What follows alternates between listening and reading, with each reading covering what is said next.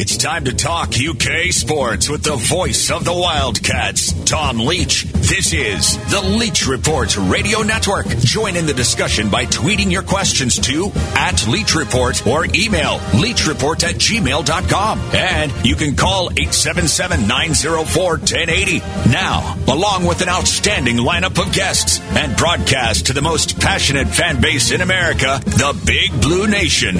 Here's the voice of the Wildcats, Tom Leach. Hello, everybody. Welcome into another week of the Leach Report, served up by Wild Eggs of Lexington. And hope you guys had a, a nice weekend. Maybe you enjoyed the return of racing to Kentucky at Churchill Downs. They had some huge uh, wagering numbers. Uh, coming up on the show today, Kyle Tucker from theathletic.com joins us in the second half, as he usually does on Mondays. And then we're going to lead off with uh, an interview with uh, a doctor from the University of Kentucky, or graduate of the University of Kentucky, Dr. Matthew Dawson, with a company called Wild Health. And you may have heard them referenced in the return of racing because uh, Churchill Downs is using Wild Health for their testing. Uh, Keeneland is as well, and Keeneland hopes to be able to run later this summer. And so when I um, heard that, I looked into the company just to find out more about it, since it was uh, a Lexington company, and uh, had a nice conversation with uh, Dr. Dawson. It turns out he's involved. Um, he and his company uh, and other labs around the world really are uh, looking at something called pool testing uh, for the coronavirus, which could uh, potentially lead to a more efficient testing system and a uh, maybe even a way where you could have uh, sports with some level of attendance of fans. So, wanted to talk to him about that, and we uh, were able to tape a, uh, a fairly long interview that we're going to get to a break here quickly because we're going to bring you that interview. And uh, you can hear for yourself some of uh, it's, it's I think really interesting and uh, really cool that it's a uh, Kentucky company as well. So that's what we'll lead off with, and then we'll uh, get to Kyle Tucker in the second half of the show. It's the Leach Report Radio Network, and we'll get right back and get to it.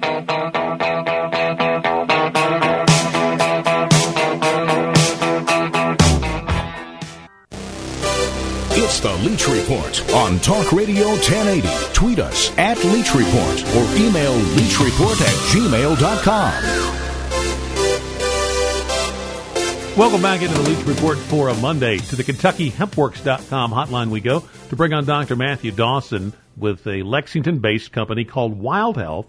And his company is helping with the testing. They got racing back at Churchill Downs over the weekend, and that might help lead to a short race meet at Keeneland later this summer. Dr. Dawson, we know you can't talk about what you're doing for specific clients, but want to talk with you about uh, the concept of pool testing because when I saw your company based in Kentucky was helping out with racing, I was doing a little research to find out more about your company and uh, came across and came across a podcast that is there on your website at wildhealth.com about this concept of pool testing and it's really interesting and it's a way that we might get for instance, for our audience, some level of crowds at a football game later this year. Sure. Uh, well, and unfortunately, I definitely can't talk about uh, any current business we're doing. We're a medical company, and all that's very um, confidential. But I'm but I'm happy to talk to you about the general concept um,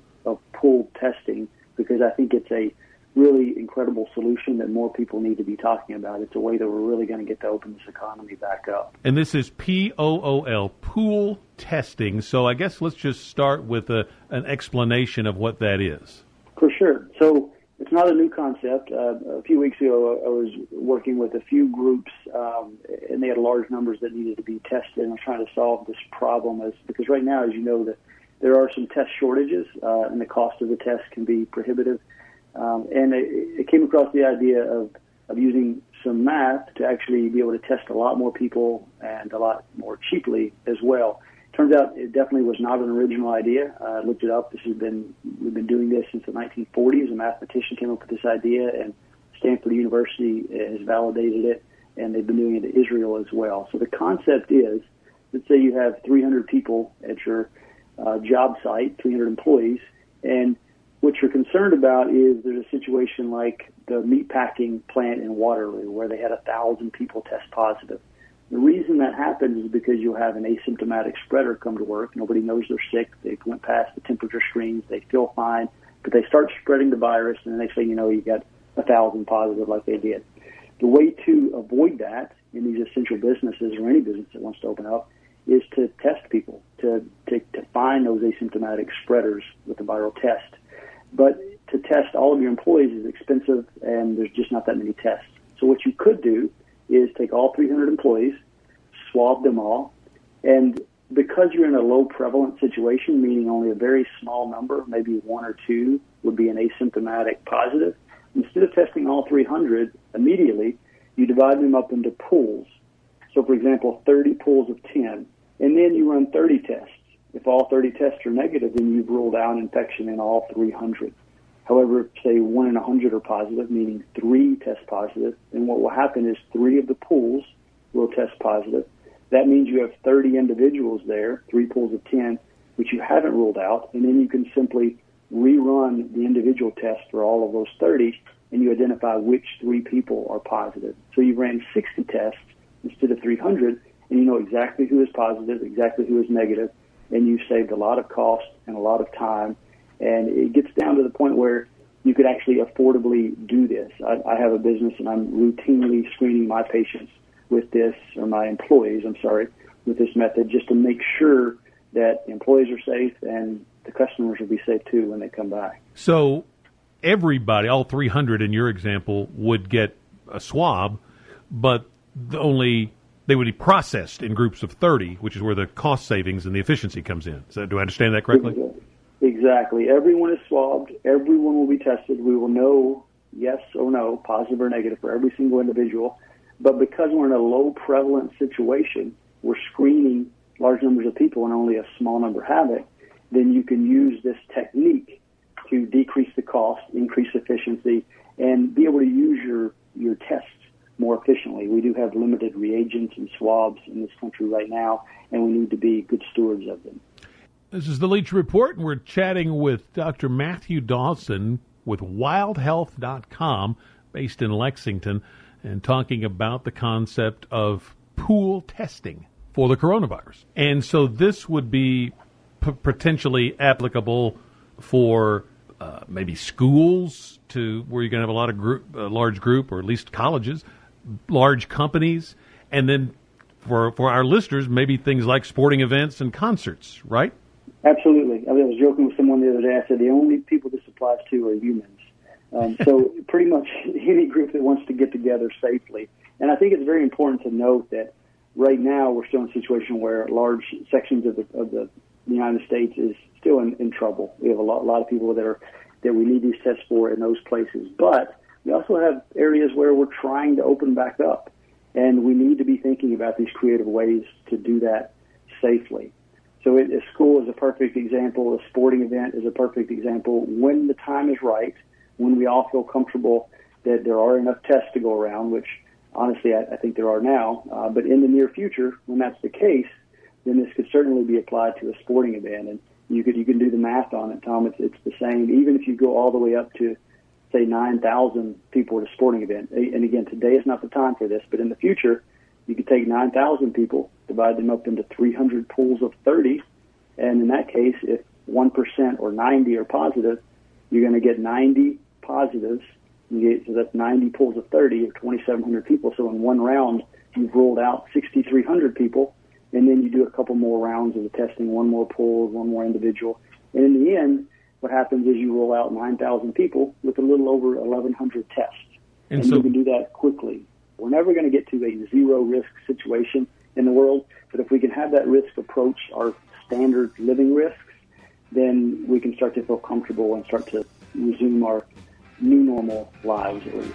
Talking with Dr. Matthew Dawson from wildhealth.com. They're working with Churchill Downs, among other companies, on the testing that got racing resumed over the weekend. We'll continue our discussion when we come right back. This is the Leach Report on Talk Radio 1080. You can follow Tom on Twitter. It's at Tom Leach KY. back into the Leach Report for this Monday, and on the line with us is Dr. Matthew Dawson uh, from Wild Health. It's a company that uh, has a division here in Lexington. Uh, I guess give us the website. People can go and, and see the podcast I was referencing earlier and, and, read a little bit more about this. It's, I think it's interesting for people as we're trying to get educated about what we're all going through. Um, where can they find? What's the uh, website address? Sure, it's, it's pretty easy. It's wildhealth.com, and on that site there uh, we do have a podcast that we release uh, frequently, so we have a long explainer video on this. There's also a the science is important here, Tom, and so anyone that wants to dive into that, we do have a, a white paper there as well. You can download with all the references and how this can work and all the math and the statistics. But just wildhealth.com for all of that information. And Wild Health is uh, working a story that was in the Thoroughbred Daily News recently about Wild Health working with uh, Churchill Downs and uh, Keeneland if they can get cleared to, to do a meet later this summer for their testing. And those are clients, so we're not talking about those those cases, but we're talking about a concept uh, called pool testing that could more efficiently uh, co- do the testing for a, a, large group. And we in theory, and through this, if uh, everything work, checks out, you could test a lot of people more frequently and close some of that gap that a lot of the medical professionals talk about with testing, right? Exactly. If you're able to test five people with one test, which is what we're, we're talking about in the lab, um, then you really gain some massive efficiencies. And I know your audience is very sports centric, and it's great to talk about that. But really, as you mentioned, this would apply to schools. This applies to businesses. We have businesses doing this, and we do the regular testing as well, just kind of one at a time. But this is a method that is going to be able to more efficiently and quickly get us to be able to do the, the amount of screening and testing that we really need to have the visibility to make the right decisions around the virus. What about uh, reliability from the standpoint of, of maybe when you're testing in a pool of uh, false negatives, not really catching somebody that may be asymptomatic?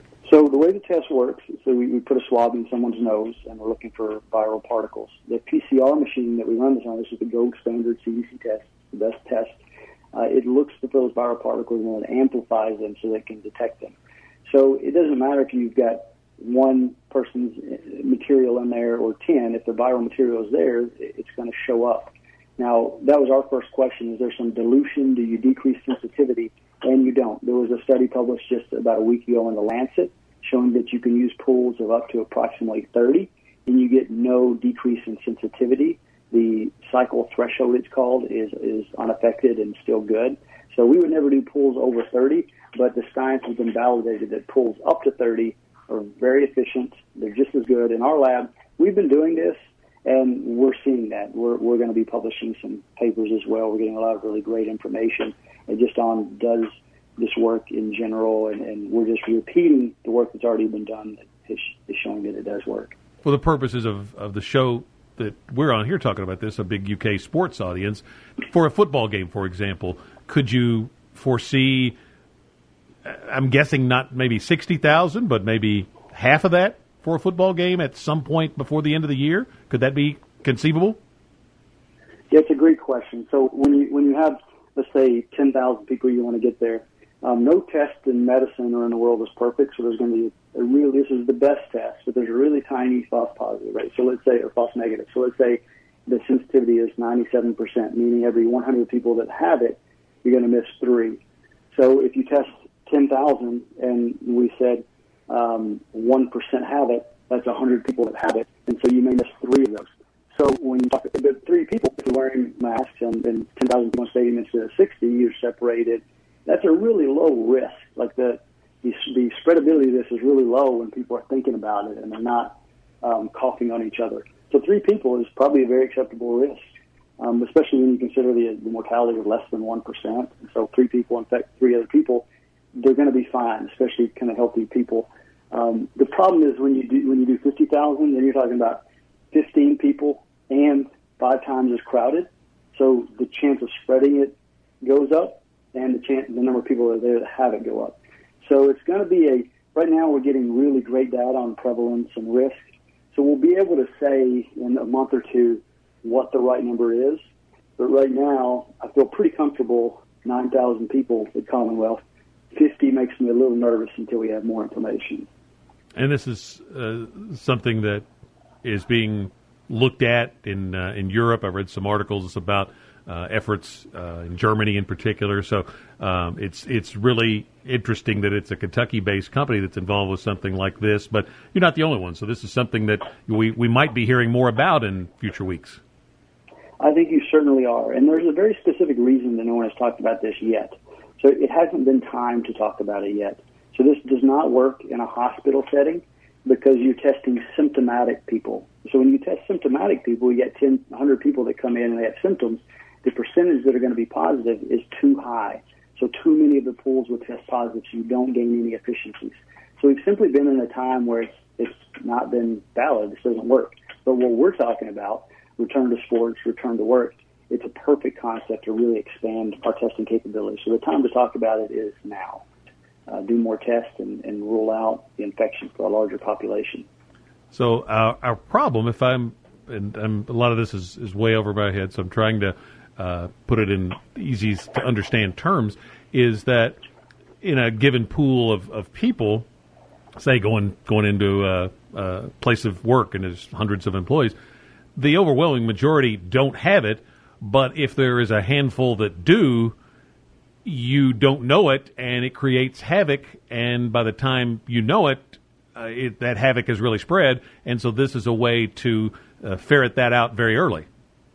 Mm-hmm. Yeah, if you just Google Waterloo um, meatpacking plant, you'll see a perfect example of that. 3,000 employees, um, and by the time they realized there was a little outbreak, a thousand people were infected. So if you have a, a small business of say 30 people or 20 people, you could do pool testing and just rule them all out each day or once a week. Or you know, the math also works for a company of 300 or 3,000. And we really are trying to get the word out just so that if any other labs want to do this, we're happy to help them. We think this is a big solution, and we need other people helping as well because this is going to be a big boost to the economy and just confidence in general. People feeling safe going out, knowing that our testing capabilities have expanded and we're not just flying blind. We started talking about this several weeks ago, and I couldn't find anyone talking about it. Fortunately, in the last week, there's been not just the Lancet article, but a New York Times article. It was mentioned yesterday in a Time magazine article.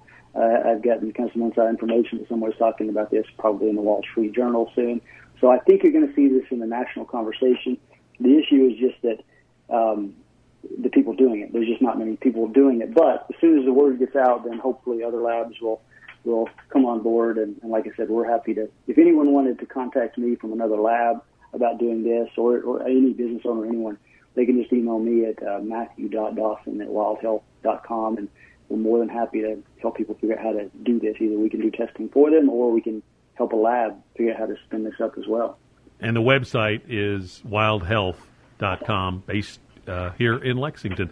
Thank you so much for uh, your time and uh, obviously, to say the least, uh, best of luck with uh, helping our our society get through this a little quicker. That would be wonderful. Thank you for having me. Dr. Matthew Dawson, it's just really interesting stuff, uh, I thought, and uh, hopefully you guys did too. Um, as I said, it was a taped interview. I emailed him back later another question. I said, if you had 10,000 in a football stadium, could you theoretically do 10,000 each side and keep the two sides apart? And he said, that's something they haven't looked at yet, but uh, that could be a possibility. More on the Leach Report when we come right back. It's the Leach Report on Talk Radio 1080. Coming up next, it's Kentucky Sports Radio with Matt Jones. Welcome back into our show for a Monday. It's the Leach Report served up by Wild Eggs of Lexington. We go to the KentuckyHempWorks.com hotline. Bring on Kyle Tucker from the Athletic.com. I uh, want to talk about uh, story that uh, Kyle did there about Olivier Sarr in a minute. But first, we'll uh, pick up on um, what we just finished up as a conversation with Dr. Dawson from uh, from Wild Health, and um, I just think that's an interesting concept, very complex. It's it's medicine and math, Kyle, but it it sounds like something that might help us get sports back, even with some fans. Yeah, the pool testing is is super interesting, and I think promising um, because I think that's one of the huge questions that people have in terms of I don't know if morality is the right word, but you know the ethics of uh, you know scooping up all these tests, you know what, mm-hmm. what people in their minds have thought of as thousands and thousands of tests just to resume sports. When you know there are some people in some places who um, can't even get tested, just normal citizens. Um, uh, can't get tested. They're scooping up all these tests for pro athletes and millionaires. Um, but I think if you mitigate that with a what sounds like some pretty logical, uh, medically sound um, testing, where you, you can test these massive numbers of people, um, you know, with a much smaller number of total tests. Uh, one, I think that is great because I think it's much more efficient. It sounds like it's going to be a much faster way to test a lot of people, but especially because I think it, it makes it a little more palatable when you say, you know, how are you testing all these people? Well, you're you're not taking tens of thousands of tests. You're taking maybe a thousand tests, and you can test the whole crowd or test the whole uh, complex. You know, there's been all these ideas about the NBA uh, and other leagues kind of playing in a bubble. You know, being uh, sequestered somewhere together um, all the workers and all the players and, and staff and all that, uh, and you need to test them regularly. That's a lot of people to test, but if you could get it done efficiently like this, I think uh, maybe you get a lot less objection from the general public that goes, "Hey, what about us? What about our tests?" Um, so that's all. I think it's all really intriguing, and you know, you don't want to see all the death that we've seen, but it is true that you know, in situations like this, innovators really shine, and I think this is one of the the very few positive things about what's happening right now is a lot of people are trying to innovate and help and and use whatever their expertise is uh, to help the world kind of get back on track. That's what I've been saying all through this is that when we discuss in forums like this, you know, could football come back? Do you pre- predict it will, predict it won't, etc. All we can go on is what we know today, but we can know a lot more in a week. And you've got really smart people that are very well uh, backed financially for something like this, and those kinds of uh, you know, much like in in sports where you know pressure there can be a good kind of pressure. This is a a uh, I don't know if it's a good kind of pressure but is a pressure that can produce results and innovation uh, always has throughout history, and so that's how things get accelerated and discoveries get made. And uh, in this case, it's not necessarily a discovery; it's just something actually goes back to World War II when it was used for troops. That is a way that uh, you might be able to. Uh, be practical for sports. Also, things like Dr. Dawson said for like the, the meat packing plants and things where you have people that go in that have the, the virus and don't know it and then pass it around. Well, if you can, you know, uh, weed out a lot of that before they go into work on a given day, then you can uh, make that plant operate more efficiently. Yeah, this is this is certainly not a sports only thing, and, and maybe not even a, a sports first thing. It's a you know how do we go back to work and play? And there's yeah. a lot of places that are going to be crowded spaces that we need to know that we you know I think just for people to go back to them even uh, you know go back into businesses to go back into their job in a factory or crowded space, they need to have some level of confidence that there's some safety and certainly safety measures. So I think it's all um, that all is very encouraging to me, and it's the other reason why why all these projections that are months out of oh, it's going to be this or it's going to be that. It's hard to know because we don't know what the next innovation is going to be. Um, yeah, if it's right around the corner, that changes everything. You know, it, it may may improve our timeline dramatically. But along the way, some decisions um, will will have to be made a week from today. Uh, there's going to be a, a vote uh, within the SEC, for example, of let do can athletes return to campus and um, start doing some workouts, not football practice per se, but you know where you could uh, lift and uh, go into the you know workout with the team trainers, etc. And um, it and I, Dan Mullen I saw made the argument that uh, public gyms are going to be open, so our guys will be going to those. Wouldn't it be better to let them come to the school and be supervised and uh, you know should be better able to avoid contracting the virus? So uh, it's a it's an interesting debate. Yeah, I mean, I, I think that's that's something that I hadn't really considered, but um, and I'm not really a very big Dan Mullen fan, but I, I think it is a valid point. I mean, if you're if you're talking yeah. about all these places where uh, you know, in Nashville right now, you can you can have family there. You can go back into a Planet Fitness or a any you know any any public gym uh, and hope that they're keeping it clean and, and taking all the right precautions. But you know, who knows? Uh, you know, and you've got a hundred something kids doing that, spreading out on their own, going to all these places, or you know, trying to get into gyms that, of friends that you know can let them in. You know, is that is that safer than uh, you know if you you're under the the leadership and guidance of your football staff and and knowing how important it is to keep those guys safe? Probably not. Um, so I you know I don't know what the answer is. I think it's a little strange to let athletes come back when students can't. Although we've been treating athletes differently than the general student population forever, uh, whether anybody wants to admit it or not. So I don't um, know what the answer is there. Uh, interesting practical discussion for Kentucky football and uh, Kentucky basketball from this standpoint. You know, Kentucky football having so much experience is um, one of the, the better built programs at this particular point in, in time to go through something like this theoretically because they've got so much experience and uh, maybe guys are you know conditioned to um, with their self discipline, etc. You could could hope and you could you know get through that a little better. Although ideally they would love to be able to to work their guys out. Now, conversely, on basketball, there's so many new guys that and the earlier they can get them back to campus, strictly talking from a you know team building concept here, um, that would be wonderful for them because that's going to be a you know an important always is an important part for Cal's teams, but this one in particular with so many new faces. Yeah, and and I talked to. Uh you know Jay Bilas and and Seth Greenberg and and some folks last week just trying to get a sense on you know how un, one how unusual is this rebuild. I mean, even even by Kentucky standards under Calipari, this is uh, massive turnover. They've in fact never had this few minutes returning. Keion Brooks, I think, played 467 minutes, something like that last season.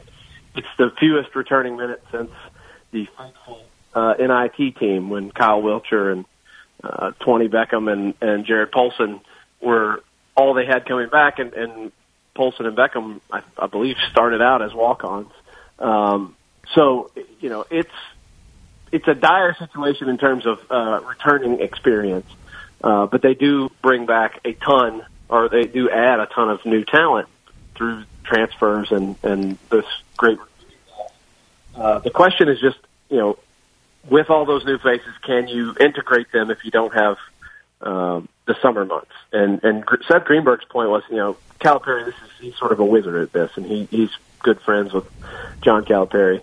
But he he said, look, I have to even admit, if they don't get the summer, it's a real problem, like potentially massive problem for them in particular. You know, maybe more than anybody in college basketball will, will be affected going into next season without all those critical months. One to put some some weight and strength uh, on the the freshmen, um, and that's always a, a big thing. And you know, Keion Brooks' dad and others have talked about uh, how much just that couple months in the summer helped get him at least ready to kind of get in there and, and hang physically. Uh, and then there's so much team building uh, in those summer months, and so much um, just um, initiation. You know, here's some of the basic concepts uh, of what Calipari wants to do. Here's what college life is like before you really have to, you know, crank it up and go to school and, and compete all simultaneously. You kind of get um, integrated into the campus life. That's a lot. You know, they've, they're going to have nine new guys, uh, and that's a lot to, to work in without that summer. Talk with Kyle Tucker from theathletic.com, and we'll continue when we come right back. It's the Leach Report Radio Network, served up by Wild Eggs of Lexington.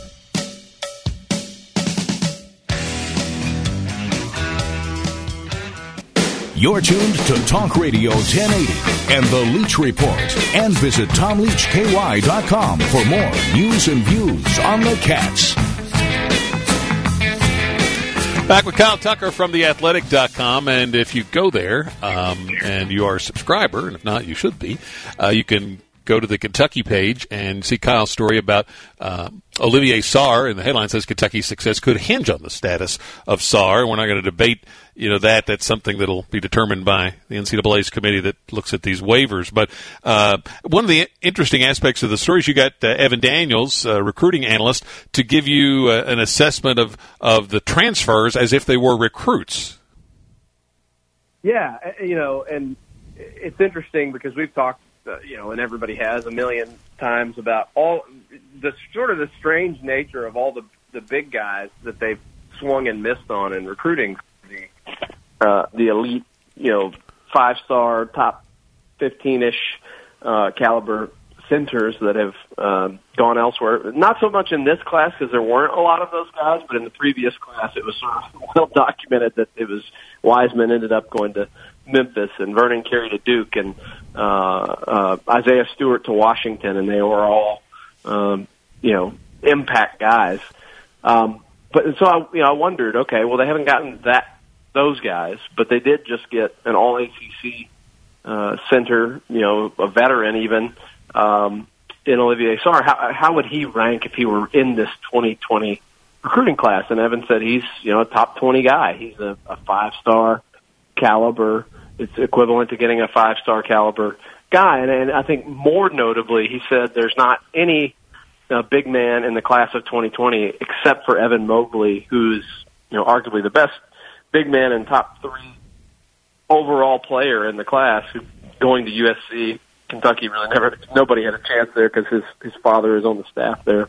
Um, but other than Evan Mobley, uh, he wouldn't take any big man in the class over Olivier Sarr. So that's, I mean, I think that's got to make people feel pretty good. That means you, you you're getting, uh, you are getting one of these high end uh, impact guys, and and they come in all sort of shapes and ages. You know, it's not the same as getting one.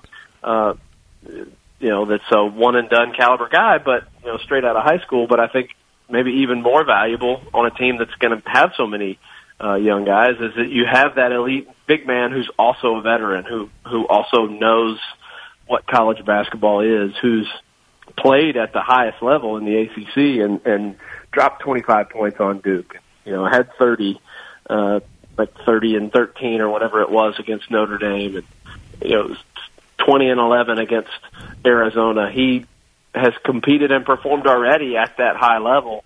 Um so I, I think getting him eligible is kind of the different. Everybody I talked to, you know, Evan Daniels, uh, Seth Greenberg, Jay Bilas, I think everybody kind of agrees that, you know, that's good. Is Kentucky or are they a national title contender? Um, the difference is probably the eligibility of Olivier Sarr. And in there, uh, Jay Bilas uh, shares my opinion when it comes to the uh, NCAA granting waivers. In that, I forget what he said about it, but for me, it's kind of like uh, the equivalent is spinning is uh, Vanna White spinning the wheel of fortune, except to be a, the wheel of eligibility. And yeah, I whatever. flip a coin. Yeah, yeah. I mean, you, you can't know, uh, you know, really ever what the NCAA is going to do, but his point one is, I think a lot of people are on this page that, that none of these guys should have you know, transfers ought to be able to go where they want to go and play when they want to play, and and and that's probably going to happen eventually. That rule's going to change eventually. In the meantime, you know, it it should be a no-brainer to give some of these guys with extenuating circumstances the waiver, as you know that soon they'll be able to play anyway. Uh, and I do think he has a compelling case, um, which I think everybody kind of understands at this point. But um, you know, it's it's a big deal. Um, whether or not he is eligible, I don't know what they do. You know, I mean, it looks like I think probably they're done uh, adding for this class with uh, DeAndre Williams picking Memphis, and my sense there was that Kentucky kind of backed away because um, I think they hope they get Sarr at the five, and then I think they feel good about the the freshman and Keion Brooks at the four, uh, and filling out you know those guys providing depth uh, in the front court. I think that becomes a lot more tenuous if you don't get Sarr. Um, but I just literally just as we were on this conversation, I, had a story published on the Athletic, um, talking to Keion Brooks' father for a long time and some other people uh, about his return, and I, I think Kentucky feels really good about what Keion Brooks is going to be. um, especially if he's playing alongside Sarr. It takes a lot of pressure off him. Um, you know, but he's been uh, guzzling protein shakes and hitting the gym. He has access to a private gym, so he's been working out five days a week. And apparently, Calipari's been calling and zooming and texting him uh, regularly, kind of uh, pumping him with that message we've heard him uh, give some other returning guys when when a lot of guys were out, but one or two key players were coming back, and that is, you know, it's your time now. You you need to lead this team now, and I think they they do feel good about the one and only guy they have coming back with any experience. Dontaie Allen also coming back. Keion's the only one who played minutes. I think they feel good about him. We'll get into a little deeper dive on that uh, next week when uh, you join us here and look for that story coming up uh, right up now at theathletic.com. Thank you, Kyle. Thank you. We will wrap up this edition of the Leach Report. When we come right back, it's the Leach Report served up by Wild Eggs of Lexington.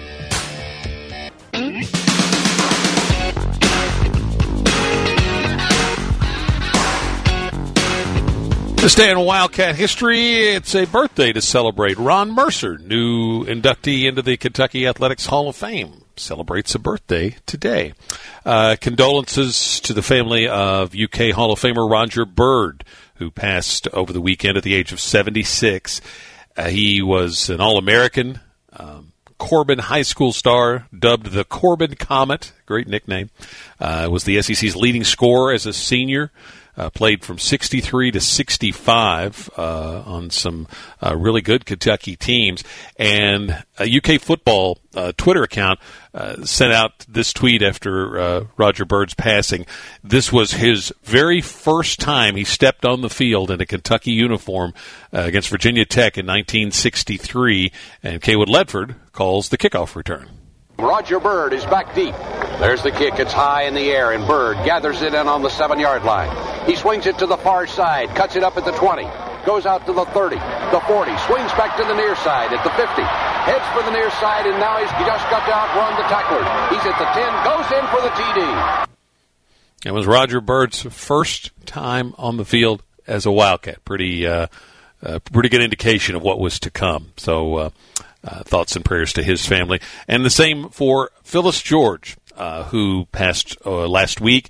She was our first lady here in Kentucky uh, in 1979 through 83, uh, then married to uh, Governor John Y. Brown Jr.